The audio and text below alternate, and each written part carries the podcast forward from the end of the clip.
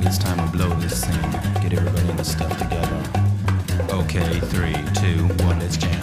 Sejam bem-vindos ao De Frente Contato, nosso programa de entrevista, onde sempre buscamos trazer alguém que está mandando muito bem, seja dentro ou fora da internet. E hoje eu tenho o prazer de entrevistar ele, que é jornalista de formação, mas humorista de coração. É um dos três elementos da Caverna do Caruso. Hoje eu tenho muito prazer de poder conversar com ele, Ulisses Matos. Seja bem-vindo, Ulisses. Opa, valeu, obrigado aí. O prazer em estar participando do programa. Estamos aí. Muito obrigado pelo convite. Vamos nessa, vamos conversar sobre temas otakus, é isso? Não só, não só. A gente vai vamos conversar sobre outros temas, principalmente do seu lado nerd. Eu queria saber você. Como você já é um nerd já há um tempinho, né? Eu queria saber se você já sofreu algum tipo de bullying por ser nerd. Cara, bullying, bullying não. Bullying de apanhar tal, não sofria não. Mas eu fui nerd nos anos 80, né, cara? Então, quer dizer, desde os anos 80. Mas é que a gente evitava a palavra nerd. Não existia o orgulho nerd, entendeu? Porque nerd era aquela, aquela coisa dos filmes ali, de, de vingança dos nerds, não sei o que. Nerd era uma coisa meio esquisita, né? É, então a gente não falava, oh, eu sou nerd, batia no peito, nerd. Mas eu, sim, não, não tinha um, um bullying, não sofri bullying. O cara chegar e. Seu nerd, tome essa porrada, e pá, dá um, um soco na minha cara. Não tinha isso não. Mas é, a gente sentia assim mais uma coisa tipo Sei, cara. Não vou dizer que era bullying, não. Acho que eu, eu sofria mais uma. Eu sentia mais por ser CDF do que nerd, entendeu? Acho que naquela época o CDF e nerd era uma coisa meio que. O nerd era o, era o CDF. Então ninguém zoava o cara porque é nerd, porque ele lia, lia quadrinhos, ou gostava de super-heróis, ou gostava de anime. Não, não era isso, né? Então ninguém te zoava por você gostar dessas coisas. Eu acho que as pessoas meio que tinham um olhar ali pro CDF, mas eu acho que essa coisa do, do nerd sofrer, sofrer bullying é mais de filme americano, né? Que é aquela, aquela posição entre o popular e o nerd. É, então, o nerd era o cara que era mantido à parte, né? Então, eu nunca, nunca me senti segregado, não. Eu também, eu, sei lá, eu cresci no subúrbio, é, jogando bola, eu jogava bola, não jogava bem, mas jogava bola. Então, tinha de tudo. Tinha, tinha umas colegas também que, que, que liam quadrinhos também e não eram nerds. Então, sei lá. Então, não, nunca senti bullying, não. Mas é que a palavra nerd nunca foi muito bem-vinda, porque tinha um, uma carga negativa muito grande, sacou? É até curioso de ver, né, que hoje você falar que você é nerd é uma coisa cool, né? Isso até aconteceu um pouco com os otakus, que no Japão a palavra otaku era, era né, designada apenas para mostrar a pessoa que gosta de anime é, quer dizer vício, né? Então se você chamasse há um tempo atrás um japonês de otaku, provavelmente você iria apanhar na rua, estaria chamando o cara de viciado. Então é, é legal ver que essas palavras que há um tempo tinha uma conotação ruim e acabava passando a ser para designar toda uma tribo, né? Sim, cara, acho que é por aí também. Eu acho que a palavra nerd ela foi perdendo esse, essa coisa negativa, mais nos Estados Unidos também, porque, cara, tem várias coisas, né? Primeiro, a cultura virou hoje a base da, do entretenimento, né? Os maiores filmes são baseados na cultura nerd, seja de, de, de fantasia, por Senhor dos Anéis e tudo mais, né? Então o pessoal começou a se interessar pela cultura nerd e muitas pessoas começaram a se dizer nerds porque consumiam cultura nerd. Então o nerd deixou de ser o antissocial esquisito da escola, né? É, o cara que é ligado à tecnologia. Porque hoje todo mundo curte tecnologia. Videogame também, que era uma coisa meio que de nerd, hoje todo mundo joga. Então você viu os nerds CDFs também virando as pessoas mais poderosas do mundo. Você pega Bill Gates, né? Pega o Zuckerberg, os caras são nerds, né? Então, e hoje eles, pô, eles são as pessoas mais bem-sucedidas. Então, acho que acabou essa carga negativa do nerd, né? Ainda mais com a questão cultural. Então, acho que por aí acabou essa carga negativa do, da palavra, né? Então as pessoas passaram a ser assumir nerds e até umas pessoas que eu acho que não, nem são nerds hoje posam de nerd, mas tudo bem, deixa elas. eu queria ver como você cresceu, né? Sendo. Conhecer essa cultura, né? A cultura nerd dos anos 80 em diante, né? E hoje você já passando isso pra uma nova geração, pro seu filho. Queria saber se teve alguma obra que você mostrou para ele que nessa época você adorava e quando ele viu ele. É, você ficou meio triste de ter falado. Como assim você não gostou disso? Era incrível na minha época, 20 anos atrás, mas. Cara, teve uma coisa assim que não, não, não me abalou muito, não, que eu nem tava junto, mas assim, eu ganhei. Eu tenho. Ganhei quando trabalhava em jornal, ganhei o DVD. série de DVDs do MacGyver. Uhum. E eu adorava MacGyver tal. Eu não vi, mas teve uma vez que parece que minha esposa botou aqui o MacGyver e ele tava junto, eles viram um episódio e achou lento e chato. Minha, minha própria esposa veio falar comigo, tipo, cara, quando você for ver, você vai ver como é que é lento, é muito ruim, como é que a gente gostava disso na época. Aí eu nem fui ver, mas isso nem me abalou muito não. Mas teve uma coisa que eu fui mostrar para ele e até meu amigo falou, cara, tá cedo ainda pra ele ver, mas eu eu queimei a largada, cara. Eu quis mostrar pra ele antes do tempo, eu fui mostrar para ele Matrix. E ele não se empolgou muito. Matrix mudou minha cabeça. Matrix para mim foi, pô, foi fazer Kung Fu por causa de Matrix. E aí ele não, não, curtiu tanto não. E pior que isso, ele achou legal, achou um filme comum. Pior que isso, depois eu fui passar para ele Matrix 2 e 3, que eu acho ruins, ele adorou o 2 e o 3.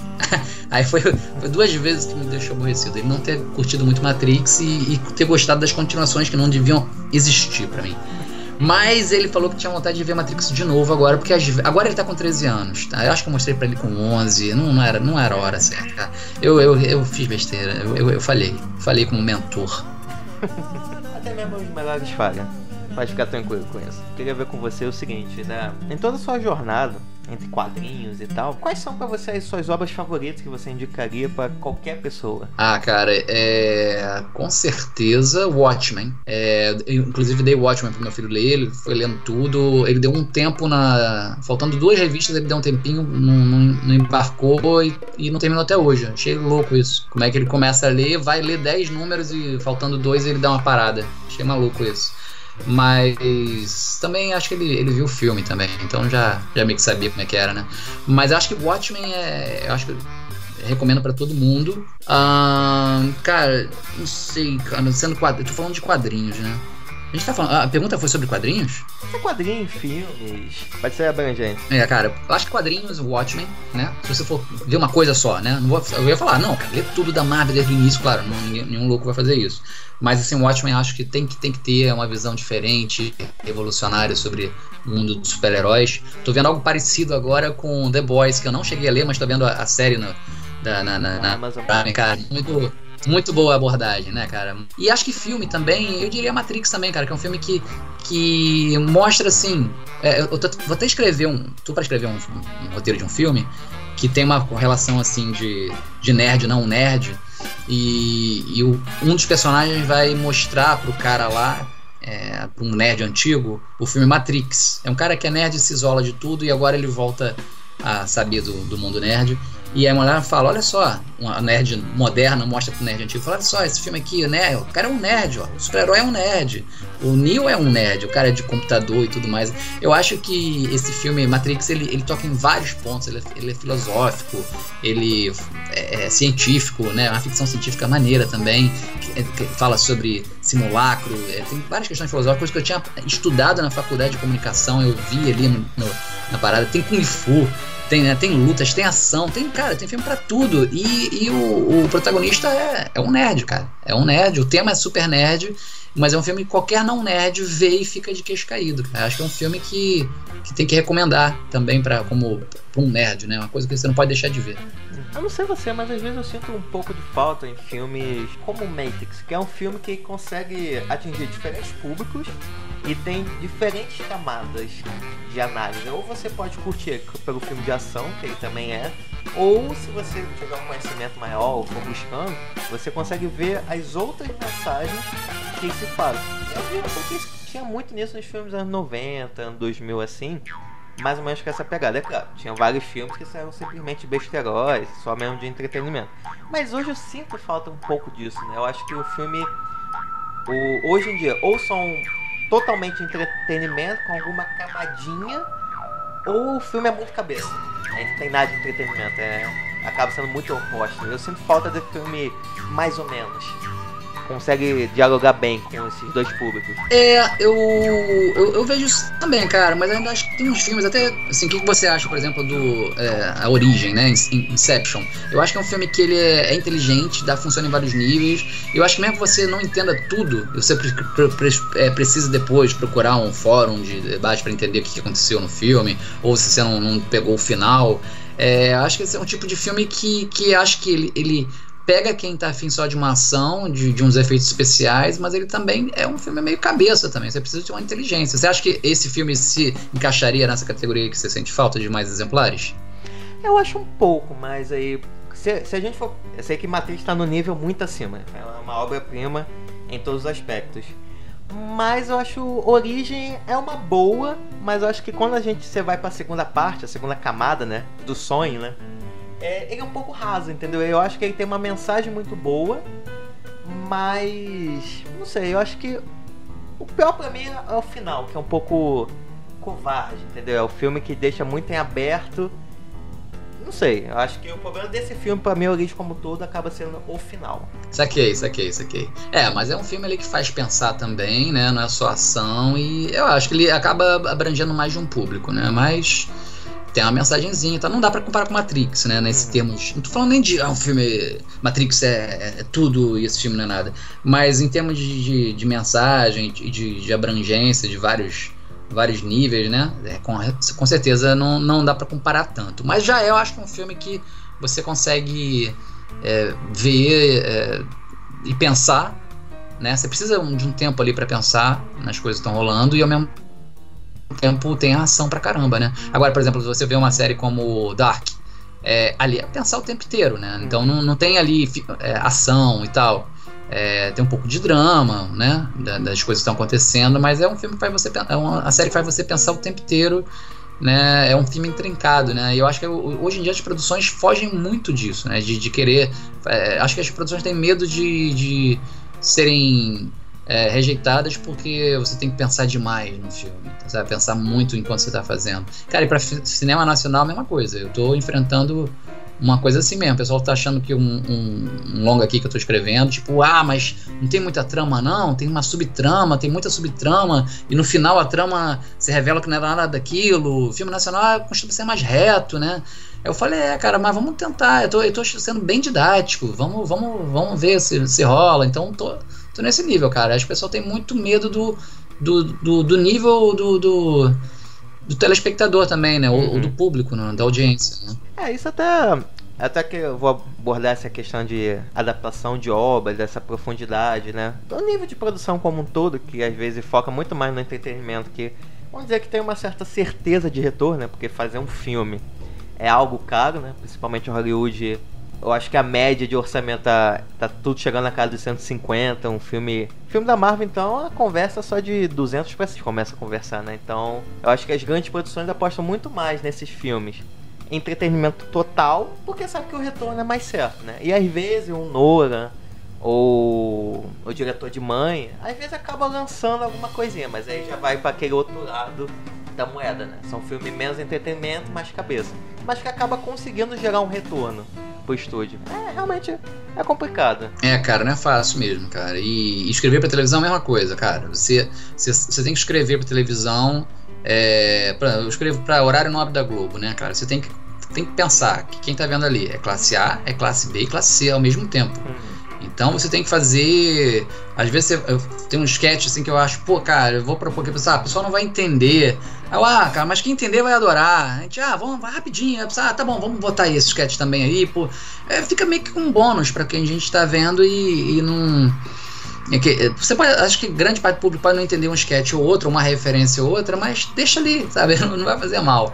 E eu acho que o problema do, do filme é esse também, cara. O cara tem que fazer um filme e ele tem que se pagar, então ele não pode fazer muito cabeça. O cara tem que sair do filme falando, tipo, é, cara, adorei. Adorei o filme, porque aí tem que. Tem, o boca a boca que vai fazer o cara voltar na segunda semana, né? Porque é, se o cara sai falando, cara, não entendi nada, o cara já vai ficar desestimulado de ver o, o, filme, né? O, o, público médio, né? Então, realmente, eu entendo os caras não fazerem um filme muito intrincado também, que. Porque tem que, tem que se pagar, né, cara? É, é, é bem complicado mesmo, cara. É sinistro isso. Bom, eu queria ver com você. Às vezes em, em, alguns episódios já te vi usando alguma camiseta com referência de anime e tal. Se eu não me engano, já te vi uma camiseta do Death Note. Essa eu tenho certeza. Akira eu não sei, mas Death Note eu tenho certeza. É, eu queria saber, lá dos três elementos, você pode ser considerado mais otaku? Cara, eu não sei, sabe? Porque o, o Caruso, ele leu, leu muito mais mangá do que eu. Uhum. Eu não sou de ler mangá. Ele tem, por exemplo, eu, eu gosto mais de, de animação, né? Anime, ou anime, não sei como é que vocês gostam de falar. E aí, por exemplo, é, Bleach, eu só fui conhecer Bleach na, na, na Netflix. O Caruso já tinha lido Bleach, sacou? Uhum. Então fica difícil a gente saber quem é mais ali. Agora, de animação, eu com certeza vi muito mais do que eles. Com, com certeza. Mas aí, né, fica difícil. E o estudante acho que não, não curte muito isso, não, cara. A coisa japonesa, ele não, não é dele, não, né? O, o, o estudante gosta mais de ficção científica tal. Eu tenho que assistir. Ele gravou com vocês, né? Eu tenho que ver o programa dele, que eu não ouvi ainda. Sim, sim, sim. Foi, foi bem bacana. Fica aqui a recomendação. Mas aproveitando esse gancho, quais são as obras assim, que, japonesas que você viu que você gostou mais? Cara, tem coisas que, assim, como eu sou roteirista, eu me ligo muito, muito em roteiro e em premissa, né, e, e tudo mais. Então, tem coisa que eu vi que eu achei sensacional, cara. Death Note. E olha que eu não li os mangás, eu vi só o, né, o anime, né? É, cara, é sensacional a trama que vai e volta. Tipo, agora ele tá ferrado. Não, o cara dá uma volta que não sei o que. Cara, é, é sensacional. Eu acho que é, Death Note para mim foi uma grande surpresa. É, é o, o, nível da, do, do, roteiro é porra, muito bom mesmo, cara. Muito bom. E tem uma outra coisa que eu curto muito também, que eu vi também pelo Netflix, foi Sword Art Online. Eu adoro, cara. Eu vi todos né? Aí teve depois, eles foram para outros. Foram para aquela. Até aquela. Tem uma hora que, que eles começam a fazer um jogo de tiro também, uhum. que não é legal assim, mas assim, também é bom, entendeu? E eu sou doido para comprar o videogame, que meu filho. A gente viu junto isso aí. Eu nunca consegui comprar o videogame, eu só tinha para PS4, agora eu tenho PS4, aí tinha uns caras que vendiam na internet caro pra caramba. Eu, é, tá sempre caro, né, cara? Mas eu tô procurando ainda agora para ver se eu. Agora eu compro o Agora tá baixando o preço, eu vou ver se eu compro todos para videogame para mim e pro meu filho, pra gente jogar, cara. Mas então, Sword Art Online e, e Death Note para mim são os mais legais, cara. E atualmente tô vendo Bleach, né? Como eu até falei. Uma boa, uma boa. Só já uma recomendação para alguém que assistiu Bleach já há um tempinho. Cuidado com os filhos, eles dão uma. E dão uma pequena estragadinha na história, né? Do 1 ao 60, não sei qual número você tá, é super de boa, mas depois 60 começa muita coisa, muita coisa. Então se você pesquisar alguma coisinha de é, dos episódios aonde vai o filho, de onde começa e termina, vale a pena você dar esse salto. Você não vai perder muita coisa na obra, não. Ah, tá. Não, mas o. Mas o. No, você tá falando do anime ou do, do, do, mangá? Do anime, do anime. É, mas eu vou ver tudo. Tem que ver tudo. Sou assim, eu vou do início ao fim, tem que ver tudo. Eu já andei, assim, acho que eu já levei uns spoilers sem querer, assim, com vendo mais imagens. acho que algumas coisas mudam bastante no meio, mas sei lá, vamos lá, cara, eu vou, eu vou ver tudo, cara. Ah, e tem outra coisa também que eu achei muito bom, que dá vontade de ir atrás do, do mangá, mas não vou fazer isso não. É One Punch Man, cara, é muito Putz, maneiro. Nossa, é muito bom, muito bom. Vale, vale a pena ver. O One Punch Man eu acho maneiro também que eu, eu fui. Cara, eu dei sorte. Minha esposa não curte muito, não, cara. Aí, anime. E. O anime. Como é que você gosta de falar? Cara, eu falo anime, anime. Eu falo anime. Só que aí, se você pegar talvez um purista, vai querer puxar mais o anime. Pois é, que eu já falei anime algumas vezes, o pessoal me olhou torto, entendeu? Então eu tô falando anime agora. Mas vamos lá. Assim, minha, minha esposa não curte muito não anime, mas é. Dei sorte que quando eu fui ver One Punch, o, prim, o primeiro episódio, eu tava no meio do primeiro episódio, eu tava vendo com, com meu filho, ela olhou assim, achou diferente, interessante, e aí ela adorou. Aí ela viu o início do, do, do, do primeiro episódio, desde o início também, né? Ela, uhum conseguiu é, alcançar a gente e, cara, a gente viu tudo e ela adora. A gente tá esperando a segunda temporada chegar no Brasil também, já, já saiu lá no Japão. E, pô, é, acho que mais ver mesmo, né, cara? E também a gente vê também, aí já ela já curte também, são as animações, são longas. Tem longa que japonês que eu vejo que a gente viu aqui em família, que, pô, são bem legais também. Uhum. Entendi. Só hum, aí vem, vem a recomendação, porque tem uma diferença muito grande na qualidade da animação, da primeira para a segunda temporada. Porque você sabe, mas o estúdio responsável, né, acaba, acabou mudando. E. Nossa, isso pesa um pouco a mão, cara. Mas enfim, sem dar spoiler, vou tentar. Vou deixar você ver tirar suas próprias conclusões. Quer dizer, então que você já, já tá vendo o. Ah, você baixa, né, cara? Você corre atrás, né? É, eu vou, vou nos meus ilegais, que a PF não. A Polícia Federal não, não nos ouça, mas. É saquei. Mas, pô, tão legal, cara. Mas eu, eu, eu, eu li que mudou muita coisa, acho que mudou. O... Ah, não, foi produtora mesmo, é, como você falou. É. Ah, não, cara, mas eu. Ah, cara. Eu vou ver, eu vou ver. Você agora me desanimou, mas eu vou, vou assistir de qualquer forma. Ah, uma recomendação de um anime que também nessa pegada de herói, né? Só que não satírico, é My Hero Academy. My Hero Academia, ou Boku no Hero. É bem bacana a história. Acho que vale a pena. É um bom programa, é um bom anime de família pra vocês poderem assistir. Ó, legal, cara. Vou anotar aqui. Vou anotar. Tem um filme dele lançando agora, que tem o Briggs na, como personagem, um dos principais, né? Ele dublando o All Might. É bem bacana. A jornada do herói que ele segue é bem legalzinho. Saquei. Cara, eu tenho que, eu tenho que tirar umas dúvidas contigo. Assim, tem umas coisas que aparecem aqui que eu falo, pô, se vou ver ou não vou ver, eu fico na dúvida. Tipo, eu vi um negócio que é Full Alchemist, uma coisa assim. Full Eu fiquei Metal a fim de ver, mas sei lá. Assiste. Vale a pena então. Tem um dos melhores animes, tanto em quesito de história de animação, que existe. Vale muito a pena, muito a pena. Tá, mas eu vi que também tem ah, live action. É legal? Fuja como o diabo faz da cruz. Tá bom, é o mesmo caso então do Death Note, né? Sim. Pegando esse gancho, eu queria aproveitar com você o seguinte: ver a sua visão de roteiro, porque eu ainda vejo que a cultura japonesa, os anime, eles são bem difundidos aqui no Brasil, né? Tem, tem uma grande comunidade que gosta disso, mas ainda pro público geral, eu vejo que essas obras não pegam. E mesmo Hollywood apostando né, em alguns filmes, por exemplo, lá pro Death Note, gerou a adaptação, não ficou bacana. O Ghost in the Shell divide opiniões, mas quando você vê a obra original e a adaptação hollywoodiana fica muito aquém.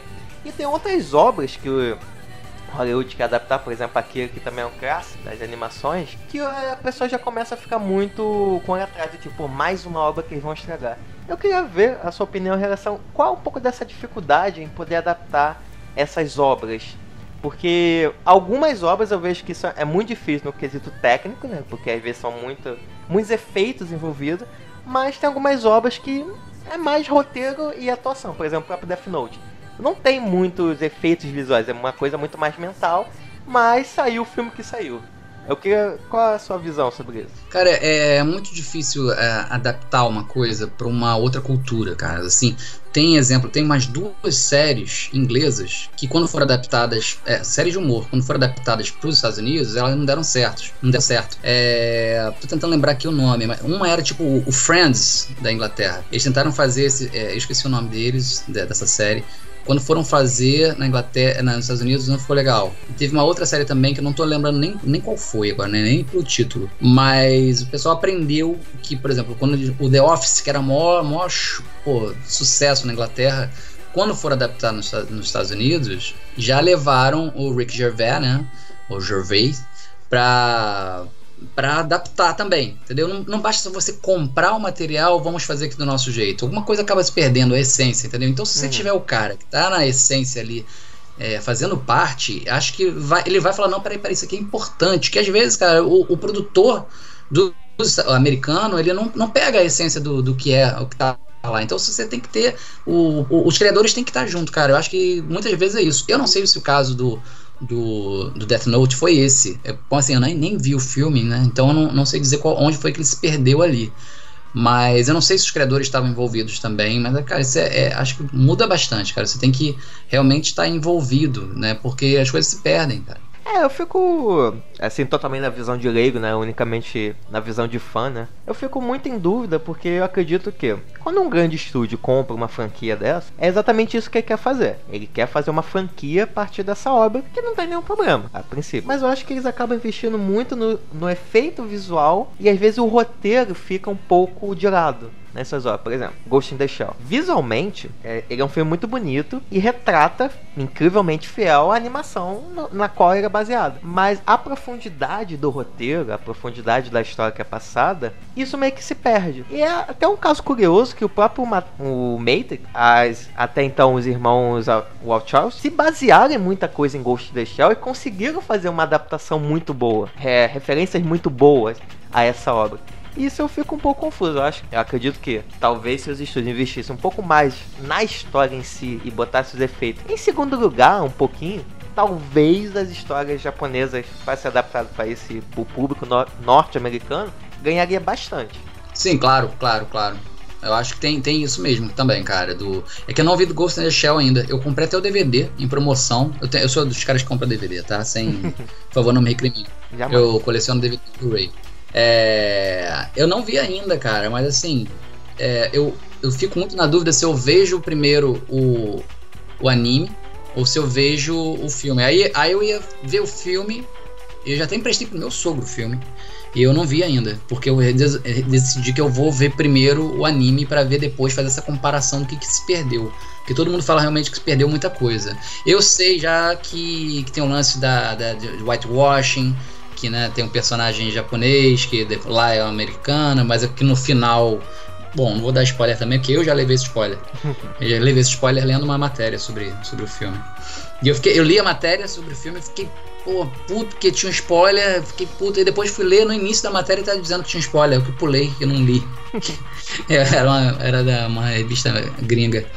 Mas eu fui pulando, né, no site. Mas, cara, acho que tem isso, claro, claro, cara. Acho que eu. Acho que os filmes americanos, de repente, eles não entendem a densidade do, da história, sabe? E pega só a premissa e mete efeito especial. Não sei, vai ver que eles acham que os americanos é, tá, tá bom pro público, público americano, não sei, não sei, não sei qual é a cabeça dele mesmo. Mas esse aí é um, é um estudo de casa que eu tenho que fazer, até profissionalmente. Ver qual é a diferença de um para outro para ver onde é que eles erraram, cara. Mas e realmente, cara, Matrix tem vários quadros iguais, né? Porque eu vi uma vez um vídeo é, mostrando como o Matrix é, bebeu de outras fontes, né? Para não falar plágio, né? Bebeu de outras fontes para fazer seu sucesso e eu vi que tinha coisas inteiras ali bem, bem, bem iguais, né, cara? E aí eu fiquei bem interessado em ver isso um tempão atrás e depois quando, quando adaptaram, eu falei, ah, cara, putz, eu vou, não sei se o que, que eu vou ver primeiro. Aí eu tô nessa, tô, tô nessa decisão até hoje, o que, que eu faço primeiro. Uhum acho que acaba sendo uma experiência muito particular de cada um, mas eu acho muito complicado, como no seu caso, como você ainda não viu a obra original, talvez se você vê, né, essa adaptação, né, com a Scarlett Johansson, você talvez goste porque ele é um filme ok, mas se você vê o primeiro anime, acho que a comparação acaba ficando muito difícil você você se desligar totalmente, porque é uma obra envolvente, ela é uma obra muito imersiva, imersiva a animação original, né? Enquanto a Hollywoodiana é. Fica no. Nem o filme 100% de ação e nem tem toda a profundidade. Acaba ficando muito no meio, né? Mas. Pra não tentar não dar muito spoiler, vou encerrar por aqui. não, tá. Mas, cara, eu acho que também tem muita coisa de.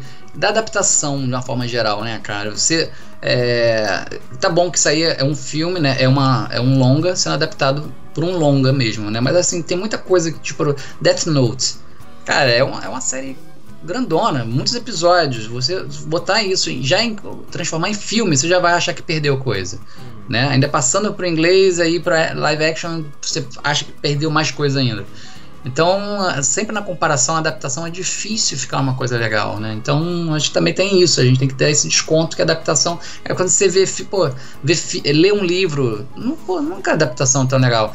Eu, eu curto muito o MCU porque eu acho que eles fazem adaptações. É, eles pegam um melhor de cada, de cada revista e de cada história, de cada arco e conseguem recriar e ficar muito bom. Eu, eu acho que eu curto muito o MCU, né, a, Mar a Marvel no cinema, pelo trabalho de adaptação deles, sabe? É, eu acho que fica sensacional. É claro que se você, ah, não, mas eu li o arco todo, Guerra Civil foi muito melhor do que. Foi muito mais denso do que esse filme aí. Claro, claro, não tem como comparar, porque é uma obra.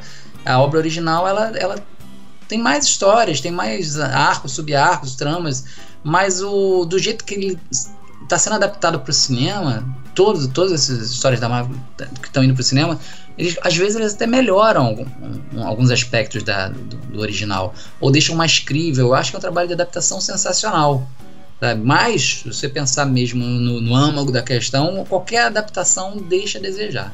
Então tem, a gente tem que levar isso em consideração também. Mais uma vez, a minha visão de leigo, eu acho que o mais importante de tudo é, primeiro, você entender a, a mídia que você está trabalhando em cima, né? Por mais que você seja fã de um livro ou de um quadrinho, é impossível você transpor tudo aquilo, porque é algo próprio daquela mídia. E o segundo é você contar uma boa história, né? E sempre que possível tentar referenciar o original, mesmo que você precise fazer muitas alterações, como no caso do Guerra Civil, mas você sente aquele ar, aqueles. Você é, tem uns, é, uma lembrança que, pô, realmente, aquilo é a Guerra Civil. É claro que nos quadrinhos é muito. Você tem muito mais tempo a desenvolver, todos os tramas e tal. E também é a questão financeira, né? Que nos quadrinhos é só você desenhar todos aqueles personagens. Na vida real você tem que contratar muita gente. E ele só conseguiu contratar isso no. lá pro Guerra Infinita. Não, pode crer. E mesmo com, com todo o dinheiro do mundo, cara, é, no cinema, Não dá para você botar. Eu já achei que eles fizeram um milagre botar um monte de super-herói aparecendo, tendo é, tempo de tela numa batalha. É, é, isso é muito difícil de fazer. Muito difícil de fazer. Então eles já, já mandaram bem. E se fosse envolver mais super-heróis ainda, cara, mais personagem, hum, cara, risco de ficar. de não dar certo é muito grande, não dá para adaptar mesmo. Mas aqui, voltando também, falando sobre adaptação, cara, eu, eu não sei, quando você falou que, ah, tem, que levar em consideração a mídia e tal, é, você tem que levar em consideração a mídia e também o público. Você escolhe quem que você quer ver aquele filme, né? Quer, quer que veja aquele filme. Então você acha que quando cara, o, o americano pega um, um, uma animação japonesa, um mangá, é, para adaptar, é, ele não está pensando em quem leu.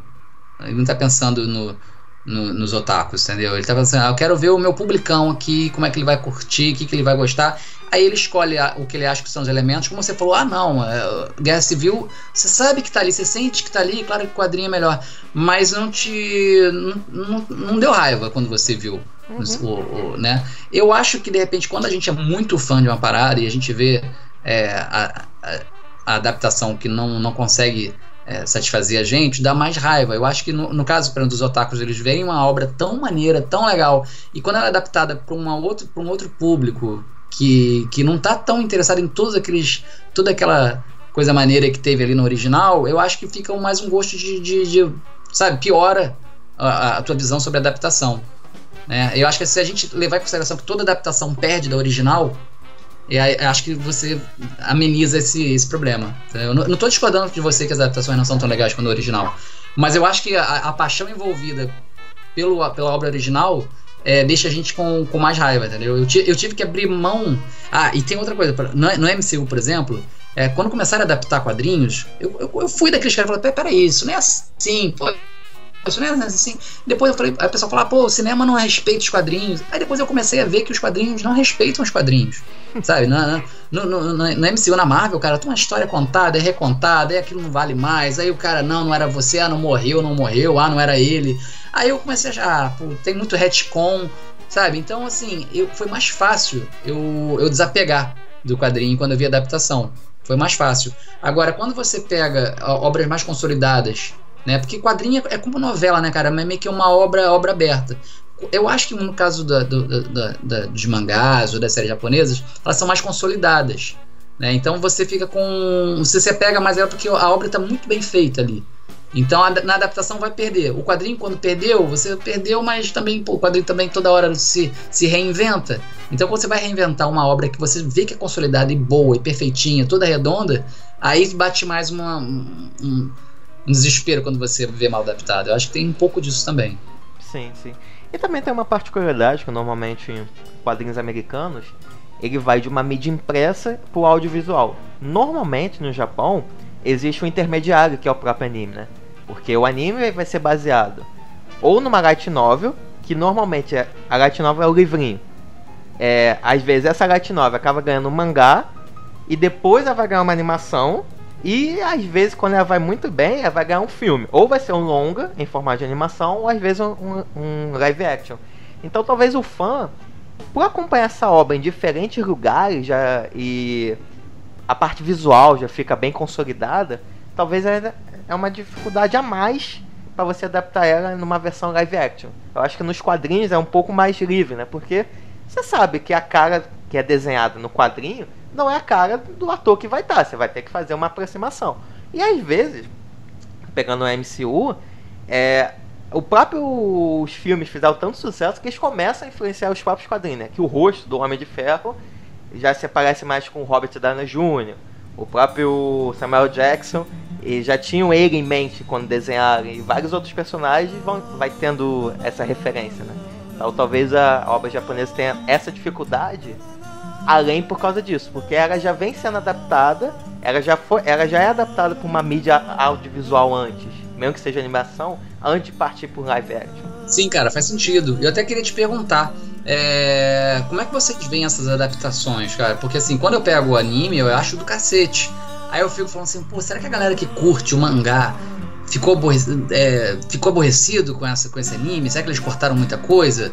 É, eu, eu, às vezes eu fico me perguntando, né, cara? Você, você, como é que foi com, com Death Note? Porque, pô, era um mangá E quando foi adaptado, eu achei sensacional, mas será que é, tem, teve muita gente reclamando. Eu não tenho, não tô por dentro desses bastidores, né? Uhum. Teve muita gente reclamando da, da, adaptação. Com Bleach foi a mesma coisa. Com Sword Art Online, você tem essas informações? Esse pessoal fica satisfeito com essas adaptações normalmente, quando vai do, do mangá pro anime? Ah, depende muito do público, porque aqui no Brasil nós temos, nós temos dificuldade em ter acesso a essa obra ao mesmo tempo quando ela está sendo lançada no Japão. Lá o mangá no Japão, ela não, o mangá não tem toda essa luxuosidade quando vem. O mangá é mais como se fosse aquelas é, revistinhas, as antigas Pulp Fiction, é, revistas Pulp, melhor dizendo, que eram mais baratas. Então lá o mangá é muito barato. Então lá é direta essa rotatividade. Só quando o mangá vende muito que ele vai gerar adaptação. Então muitas vezes no Brasil a gente já recebe primeiro o anime e a gente vai acompanhando. Aí você às vezes vai se interessar, como alguma, alguma editora aqui no Brasil reserva, resolve trazer. A menos que você vá procurar via meios ilícitos, né? Mas no geral as pessoas gostam. Existem raras exceções em relação a isso. Por exemplo, a adaptação do Death Note. O pessoal gosta muito, mas até a primeira temporada. Até um determinado acontecimento. Depois disso, o anime perde muito. Mas, por exemplo, Brit. Brit é porque o único ruim é que todos os exemplos que você me deu assim aconteceu algum problema. Por exemplo, o Brit ele meio que foi cancelado de uma hora para outra. Então o autor ele teve que correr muito com a obra que ficou com aquela cara meio de hum, não ficou muito legal. Mas de forma geral, as pessoas gostam da adaptação. É claro que tem sempre um que quer o máximo de fidelidade. Mas os animes, na maioria das vezes, tem uma liberdade de alterar o que, que aconteceu no mangá e muitas vezes melhoram a obra nisso. Saquei, faz sentido, entendi, entendi. E no Japão também, né? Você tá falando só da, da opinião dos brasileiros ou dos otakus japoneses também? Ah, otakus japoneses não deve existir, né? Eles já são. é, já são da, da, da pátria, né? é, no caso, um pouco da minha realidade, né? Lá no Japão, realmente eu não sei como é que é, como é, que é receptividade deles em relação a isso. Saquei, saquei. É porque lá, uma curiosidade é que o anime, ele sempre é uma forma de tentar impulsionar a obra da o material original, ou seja, a light novel, ou seja, o mangá. Isso tem mudado um pouco por causa dos serviços de streaming, que como eles agora estão chegando junto para poder financiar, então acaba essa relação mudou um pouquinho. Saquei, entendi. Olha, eu quero saber um pouquinho, já que a gente falou de tantas obras, tantas obras assim. Teve alguma obra que te inspirou a começar a escrever? Não, cara, acho que não. Eu, eu escrevia, sei lá, eu sempre gostei de escrever, sabe? Redação. Na verdade, eu me preparei, preparei minha cabeça para ser escritor de livro. Eu então eu virei jornalista porque é, ia ser uma coisa que eu ia escrever, né, diariamente. Era melhor do que qualquer outra profissão, que era uma profissão tradicional que dava para escrever, né? Então, não, claro que escrever reportagem não é legal, né? Você só conta o que você viu, tal, babá, mas eu, eu, eu tinha vontade de ter, ter coluna, eu tive coluna, então, sei lá, e, e, e, eu sempre lia muito, né? Eu não pensava em ser roteirista, não. Foi uma coisa meio que no meio da. da eu pensava em ser escritor, e aí no meio da, da, da do jornalismo é, comecei a fazer jornalismo cultural. Eu sempre soube que ia fazer jornalismo cultural. Então eu comecei a escrever sobre televisão, sobre cinema, ver crítico de cinema sei lá, minha, sei lá, quando eu comecei a fazer mais crítica de cinema e televisão, eu fui pensando em escrever também. Eu falei, ah, isso aqui eu faria diferente, né? Eu falei, é, por que, que eu não faço, né? Então eu saí do jornal, saí do jornal para escrever livro. Uhum. Né? Só que já faz mais de 10 anos, faz 15 anos que eu saí de jornal e não, não escrevi livro. Eu escrevi, mas não está pronto, sabe como é que é? Porque eu sempre acho que o livro é é uma coisa especial. Eu sempre acho que eu tenho umas histórias maneiras guardadas que eu acho que eu não estou pronto para escrever ainda, sabe? E, e, o roteiro é uma coisa mais fácil de, de contar, de estilo. Pra, eu, por exemplo, eu, eu, sei escrever bem, entendeu? Mas assim, é, para livro, eu acho que não tem um estilo tão legal. E quando eu escrevo o roteiro, é, é só é, é ideia e diálogo. Eu sou bom de diálogo. É, muitas pessoas que trabalham comigo e até acima de mim já falaram: não, cara, seus diálogos são muito bons, tal, blá blá blá. Então, mas quando você for escrever livro, cara, é, é, tem que ser mais do que uma ideia e tem que ser mais do que diálogos legais. Ele tem que ter um, um estilo que eu não sei se eu tenho ainda, que eu tô querendo aprimorar. Um estilo literário, sabe? Uhum. E aí, às vezes, eu falo, não, não vou fazer estilo literário, não. Vou escrever e dane-se. Vou escrever, tipo, sei lá, é, a, como é que é o nome daquele cara que fez aqueles filmes que foram adaptados depois pro, pro Tom Hanks fazer? É, ah, Código da Vinci. Código da Vinci tem uma Uhum, história. Dan Brown. É, Dan Brown. Código da Vinci tem uma história que, cara, o livro não tem um estilo nenhum, é só a contação de história, né? Então, por que não? Então eu tô muito, eu fico muito na dúvida se eu vou para esse lado ou se eu tento ser um escritor melhor e, e guardo, entendeu? Mas eu acho que eu tô indo. Só que aí é, é, o meu plano B era ser roteirista, só que o plano B ficou grande demais e eu acabo sem tempo de escrever o livro, de me dedicar a escrever livro.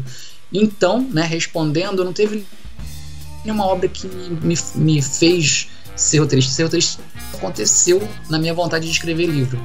Sacou? Então, não foi nenhuma obra. é, Não, não, não foi nenhuma obra que, que me fez falar assim: não, eu quero também escrever. Vou escrever roteiros para fazer algo como isso. Não, não foi assim. Foi mais uma coisa que eu fui escrevendo, eu fui lendo e escrevendo ao mesmo tempo. Então, sempre quis ser lido, né? E roteiro, cara, coisas que você faz são, são mais do que lidas, são lidas por uma.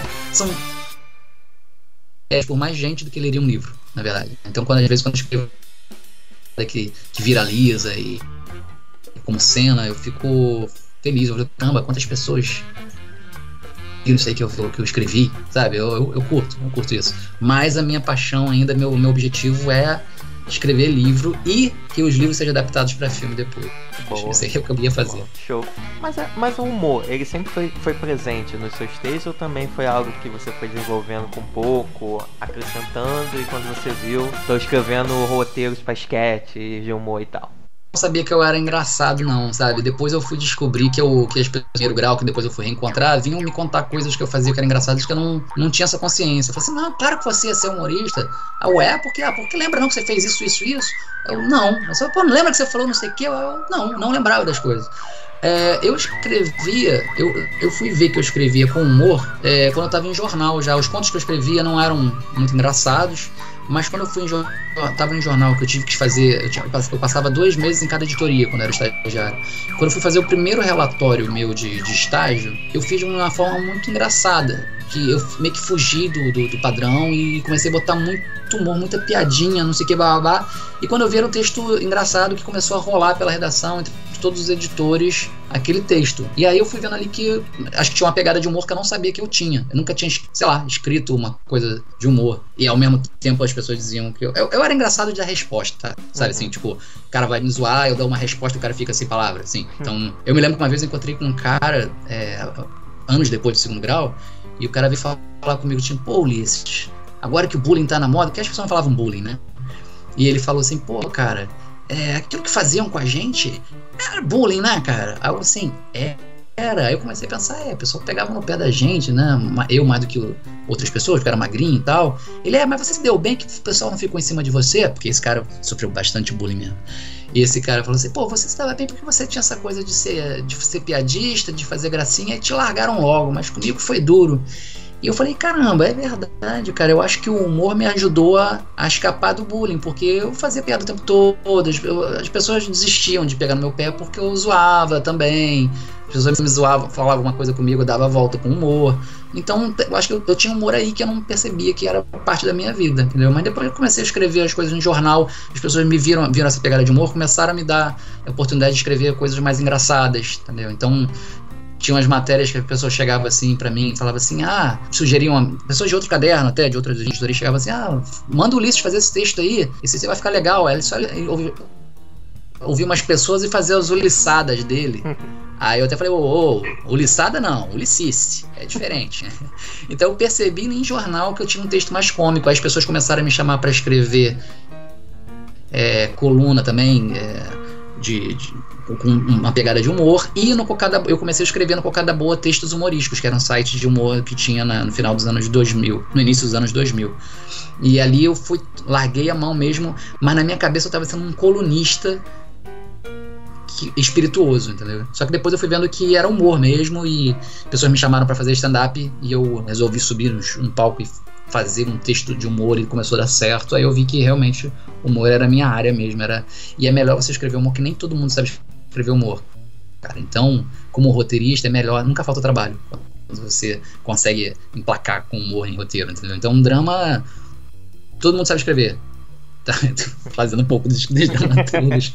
mas, assim, mas assim, drama todo mundo sabe escrever, porque é.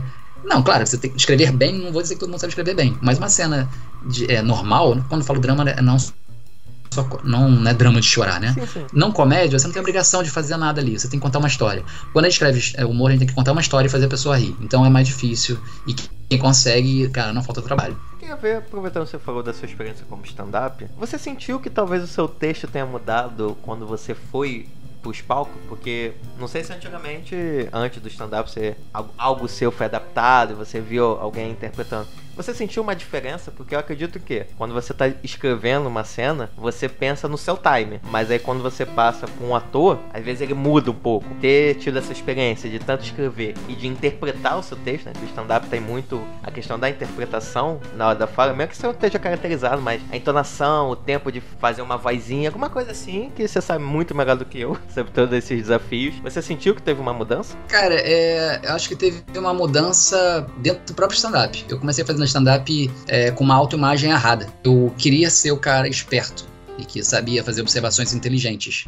E com o tempo, eu fui vendo que algumas pessoas torciam o nariz pra isso. Eu queria ser o cara inteligente. E aí depois eu- alguém falou, tem uns, pô, Ulisses, tu é uma figura, cara. Abraça isso, você é uma figura, não sei o que. Aí eu falei, eu perdi a vergonha, entendeu? Eu comecei a falar, quer, quer saber? É, realmente, eu tenho que explorar que eu sou magrelo, que a minha cara é, é um pouco diferente, eu sou meio engraçado, minha, minha aparência física não é de um cara descoladão, sabe? Então, e a gente não usa personagem em stand-up, mas a gente usa persona. Então eu descobri que eu precisava ter uma persona e eu abracei o meu lado ser figura. Eu, eu fui meio que é, sair do armário como, como figura, sacou? Uhum. sacou? Tipo, me sacanear, falar, é, cara, eu sou isso mesmo. Então eu comecei a fazer. Eu fiz até um workshop do, do Porchat, que ele dizia, cara, pega a coisa mais estranha sobre você, mais diferente, e joga isso logo no início, para as pessoas verem que tá ok, não ficarem o tempo todo pensando que você é assim. Ele até deu o exemplo do Caruso. O Caruso fazia o stand-up, ele começava falando do, do olho dele. Olha aqui meu olho. Ele fazia uma piada genial. Vou ficar aqui vocês ficam olhando meu olho, tá? Então vamos lá, vou dar um minuto pra vocês olharem. Aí ficava aí o pessoal começava a rir. Aí ele falava, peraí, e também é sacanagem, galera. Pô, já, ótimo, já fiz uma piada. E depois segue o show, entendeu? É, eu fui, comecei a fazer isso também. Tipo, comecei a fazer piada sobre ser pequeno, sobre ser magro, ser franzino e dos problemas que isso pode causar. E plá, depois, beleza, sabe? Foi meio que achar uma persona, isso é importante pra caramba. E você escrever pra personagem é a mesma coisa, você meio que tem que saber é, estudar quem é a pessoa. Então eu várias vezes fiz isso. Quando fui escrever para Paulo Gustavo, eu estudei muito Paulo Gustavo. Eu escrevi um livro pro Paulo Gustavo com o Paulo Gustavo. É, cara, é estudar quem é o personagem. Eu li tudo ali. Então você, quando você escreve, você tem que saber que você não está escrevendo para você, você está escrevendo para personagens, né?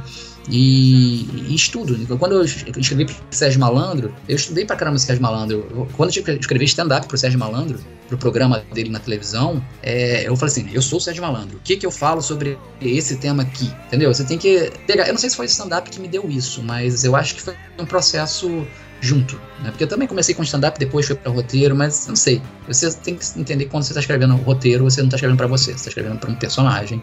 A voz não é sua, né? Então, eu não sei o que, que influenciou o que, cara, mas eu acho que é um processo mútuo, não sei. Entendi. Só um parênteses, quando você começou a estudar ou Sérgio Malandro, você conseguiu manter a sua sanidade mental normal ou sofreu alguns danos? Cara, é incrível, cara. O Sérgio Malandro é é uma escola, viu?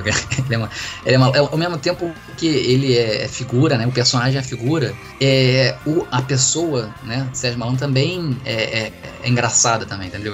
Tem um lado sério dele, né? O Sérgio Malandro não é glu é o tempo todo, né? Mas ele, ele é maluco mesmo, cara. Ele, tem, ele fica contando os casos dele e aí e ele começa a reencenar. Quando ele quer lembrar de alguma coisa, ele começa a falar como é que foi. Ele não conta pra você como é que foi. Ele sobe na mesa, começa a falar como é que foi, fala alto pra caramba, começa a gritar. Eu falei, caraca, duas da manhã, porque a reunião é só na casa dele de madrugada, né? Aí eu, caraca, duas da manhã, cara, os vizinhos dele estão vindo ali gritando essas coisas. E, cara, deve ser difícil ser vizinho do Sérgio Malandro, cara, que ele é malucão mesmo, ele não, não se segura. E, mas eu trabalhei com ele várias vezes e eu acabei de escrever um filme dele, cara. A gente vai, deve gravar. A gente tá em que mês? Agosto? Acho que até o final do ano grava o filme e acho que vai ser lançado ano que vem. Primeira e mão? escrevi programas pra ele. Estão sabendo aqui em primeira mão? Então, ele tá falando por aí do filme já. Mas eu não fico falando que eu escrevi, não. Mas, assim, eu- quando o filme for lançado, eu vou falar que eu escrevi, sacou? Mas é que não foi gravado ainda, não gosto de ficar falar coisa que não rolou ainda, entendeu? Sim. Mas o filme, o roteiro foi escrito, Eu recebi para escrever o roteiro junto com um parceiro meu, Silvio Gonçalves. E ele também ajudou muito a escrever, ele vinha com umas ideias. É, não sei nem qual é o título do filme ainda, mas ele tá falando por aí já do filme. Entendi. Ah, bacana. Olha, eu queria ver com você. Atualmente você escreve tanto pro Zorra quanto pra Nova Escolinha, né? Do professor Raimundo, né? Isso, tô escrevendo pros dois. Fui contratado pro, pro Zorra, mas quando eu tava no Zorra já me chamaram pra escolinha, porque eu tinha escrito antes pra escolinha, mas meio como freelancer, né? Uhum. Mas acho que agora é, é certo que eu escrevo, escrevo os dois. Eu, eu, eu fui renovado é, na Globo um contrato maior agora e meio que ficou decidido, acho que ficou sugerido que eu vou estar sempre nos dois programas enquanto os dois programas existirem. Eu queria ver com você exatamente nisso, porque tanto o Zorra quanto a escolinha do professor Raimundo, né? São dois ícones da televisão brasileira no humor, né? E eram programas que tinham, tinham formatos bem definidos, né? O Zorra durante muito tempo foi humor de personagem, né? De lá saiu vários clássicos. O próprio professor Raimundo é um personagem ícone e de lá também saíram várias outras grandes personagens do humor brasileiro, né? E só que esses dois programas passaram por uma reformulação. O Zorra, eu acho que, na minha visão, realmente deu uma virada 100%, né? Que saiu do humor de personagem pro sketch. Eu vejo que vocês abraçam muito o humor no, não sense, né? Em vários quadros. Fora todas as referências da cultura pop que vocês fazem. E a própria escolinha mantém-se o formato, né? Mas mesmo assim, vocês têm que trazer é, para um novo público esses personagens, né? Que não tiveram a chance de conhecer. Eu queria saber esse exatamente esse desafio. Como é que foi exatamente reinventar esses dois programas com um novo. Cara, o Zorra, eu nem chamaria de, dele que foi reinventado, sabia? Porque. Uh, o pessoal chegou. Eu não estava na transformação, tá? Na mudança. Eu cheguei, já estava no ano 4 ou 3. Acho que ano 4. Ah, não sei. Me, me enrola um pouquinho com o número. É, mas o que é o seguinte, o pessoal não ia mais fazer o Zorra Total. Inclusive, assim, a gente, cara, a gente quer deixar um roteirista do Zorra puto é chamar de Zorra Total. Uhum. Né? O programa se chamava Zorra Total, era um programa cheio de personagens e, e bordões e, e algumas, algumas baixarias, algumas coisas apelativas. Esse programa não ia mais existir. E aí criaram um novo programa de sketch, que partindo do zero, sabe? Só que por acaso por questões contratuais e de, de, com anunciantes e tal, uh, o pessoal decidiu que era melhor manter algum vínculo ainda com o título. Mas ele era, não era para se chamar é, Zorra, sacou? Porque é outro hum. programa. É outro programa.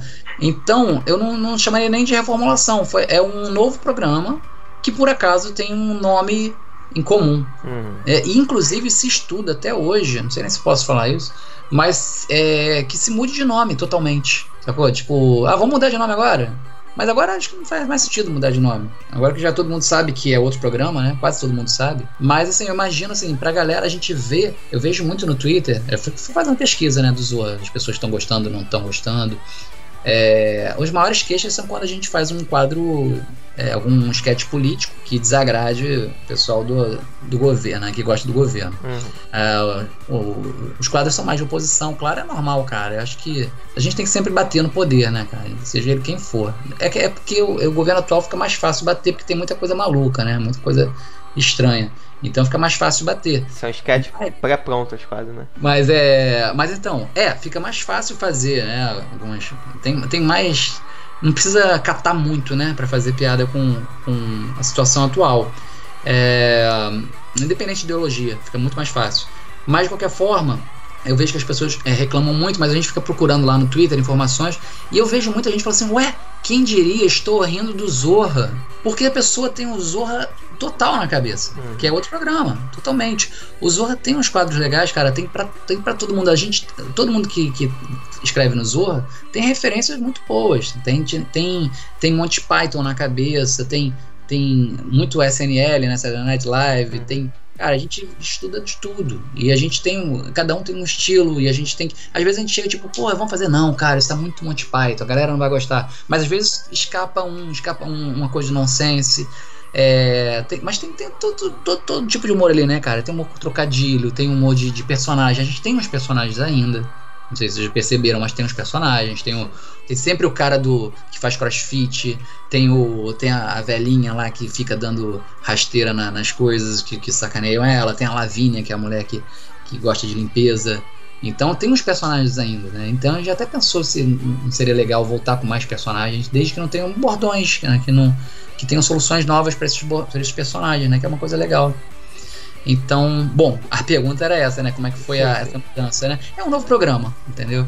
E na, na, na escolinha, cara, eu acho que é, o desafio é. Cara, não tem tanto desafio, porque aqueles personagens, cara, o pessoal já vê e já ri, porque tem uma. uma um, um, faz parte, né? Da, é meio nostálgico, né, cara? Faz parte do inconsciente coletivo ali da galera.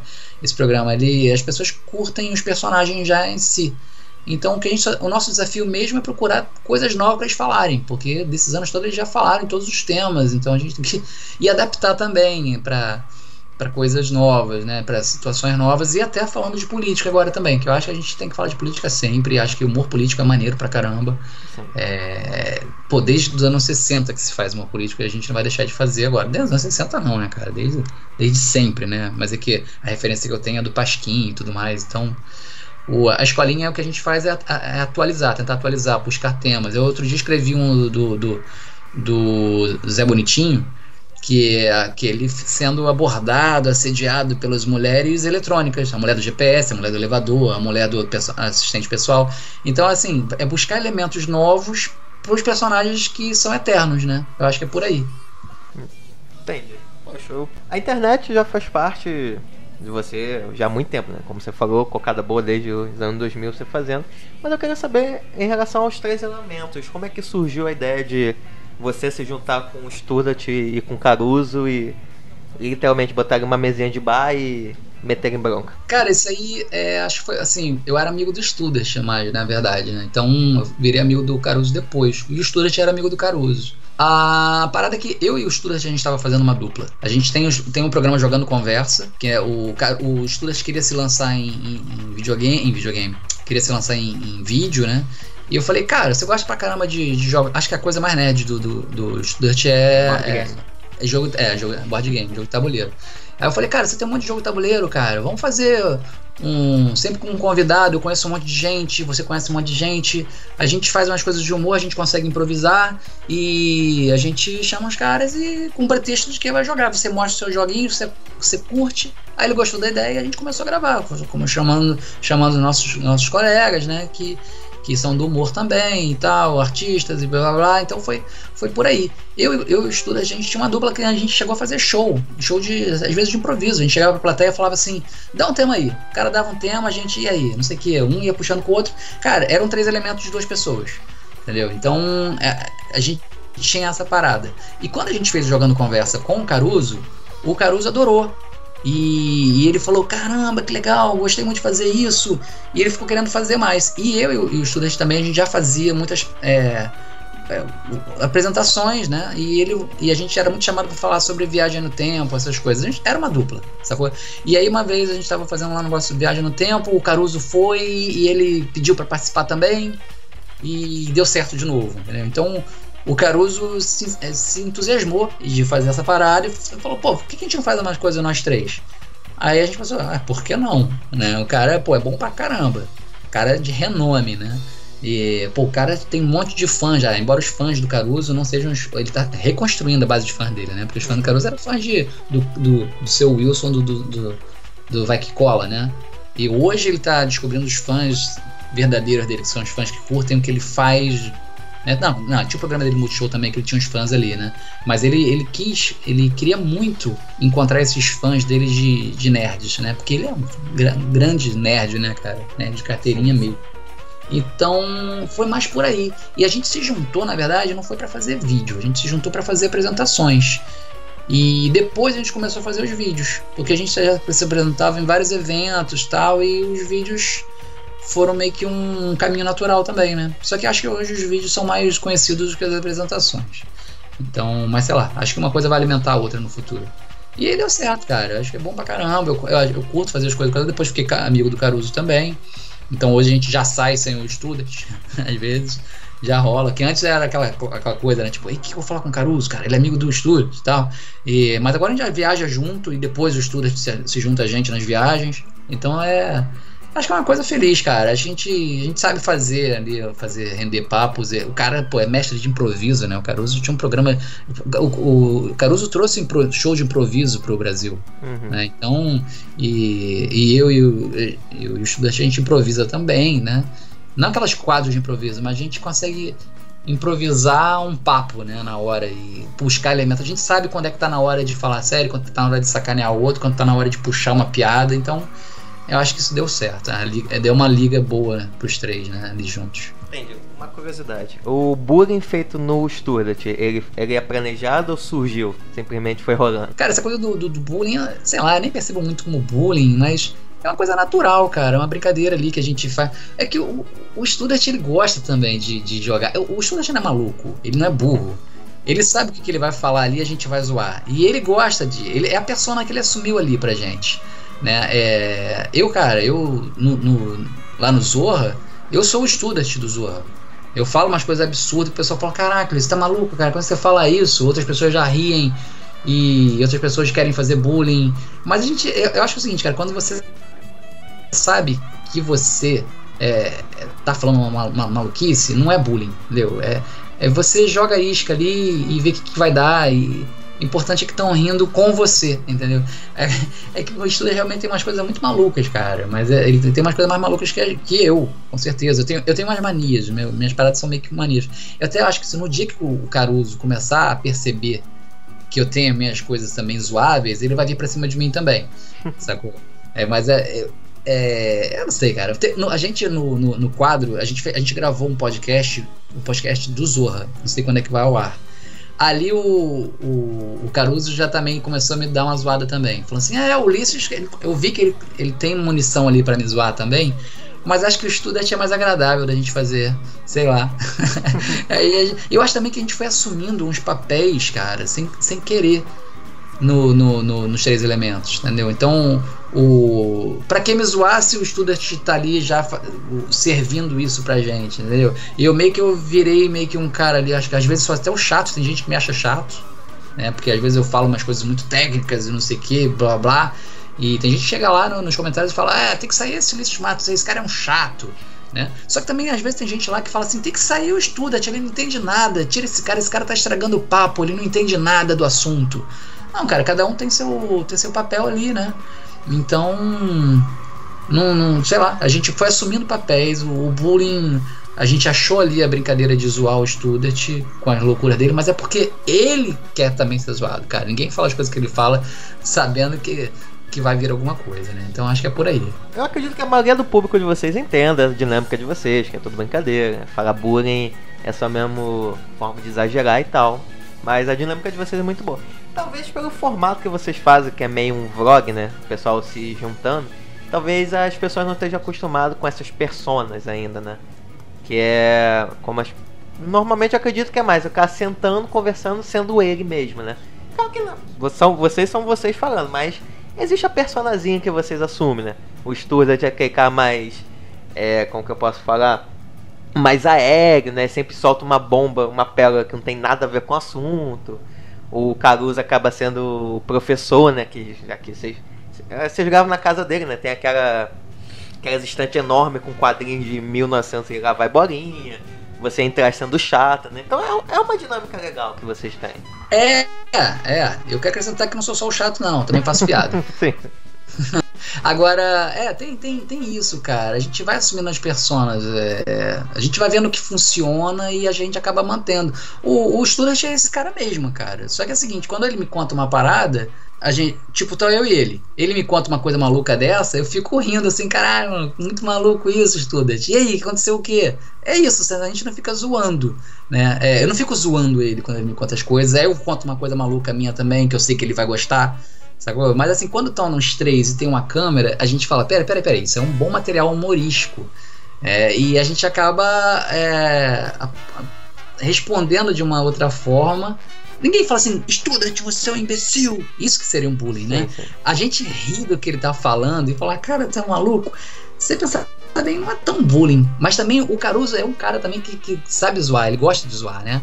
E aí acaba, acho que algumas pessoas podem chamar de bullying, mas Eu acho que a, a zoação ali. Teve um, teve um vídeo que a zoação ficou pra cima de mim também. Acontece, né? Eu tenho que bolar uma coisa, eu estudo pra pegar também o Caruso pra zoar também, de vez em quando. Sim, sim. Isso eu vi muito quando você fez a participação. Você, você e o Caruso jogaram com o estúdio. É o. Aquele dos ursos, aquele joguinho dos ursos, né? Sim, cara. Ali, por exemplo, porque é, como são as coisas, né, cara? São os territórios que a gente domina, né? Ali, por exemplo, o, naquele, na, é o canal do, do, do. O Student é o macho alfa ali, né? E, e eu tenho um lance de. Eu, eu não tenho problema em, em me mandar mal em jogo. Eu geralmente eu aprendo com erro. Aprendo com erro. Eu gosto. Eu, e o, o Caruso é um cara que é muito, muito ligado em vencer. Então ali eu ia errando porque não, não tem problema mesmo, não, entendeu? E ali realmente, se você pensar bem ali, eu fui o, o student do, do, do jogo, né, cara? O pessoal foi zoando ali, mas eu não ligo não, cara. É, Sim. tranquilão. O jogo virando, né? O... Pode crer. Eu queria ver em relação aos três elementos, é, as novidades, né? Que eu lembro de um vídeo vocês anunciando que vocês estavam para ir pra Sky também, né? Jogar os três elementos para algum canal da Sky. Queria saber em relação às novidades que podemos aguardar. Cara, tem um canal que a gente chamou a gente para gravar uns episódios. A gente é canal de Sky e Net. É, não vou falar ainda do canal. Uhum. E a gente já gravou. Gravamos vários episódios, alguns episódios. É, só que é, são episódios mais curtos né? Porque é um programa, vai ser um programa de, de uma hora. Só que tem o nosso quadro, tem um outro quadro do Caruso é, falando sobre quadrinhos, e tem um outro quadro do Caruso com uma outra pessoa falando de outro tema. Eu não quero ficar dando spoiler. Sim, sim. Então, tudo tem hora, né? Então, só que a, a notícia boa é que a gente vai poder usar, depois que for ao ar, a gente vai poder usar também no canal do Caruso, na caverna. Né? O lado ruim é que vão ser, tem uma hora certa ali, vão ser 12, 13 minutos. Né? Então, para quem está acostumado a, a, ter 30 minutos, vai falar, vai reclamar. Porque agora a gente tem ido para 20 minutos, 30 minutos de programa. A gente viu que a galera curte isso mesmo. Parece que o pessoal está consumindo como se fosse podcast os vídeos, né? Então no início a gente falou, não, porque vídeo tem tantos minutos, né? A gente viu que não era isso. Então o que a gente vai fazer é mesclar, tipo, botar algum, alguns, é, alguns é, episódios que a gente tá tirando do programa do, do Caverna do Caruso, né, para televisão, e mesclar com outros que a gente está gravando especialmente para internet, que esses vão, são mais compridos mesmo. A gente vai ter que saber mesclar porque a gente sabe que o pessoal vai reclamar pra caramba, porque vai ter episódios com temas legais, mas foi só 13 minutos. O pessoal fala, pô, 13 minutos, eu queria 30, pô, grava outro, vai ter muito disso. Mas a gente está preparado. Mas é essa é a novidade, a gente vai estar na televisão também. Isso a gente achou legal acontecer.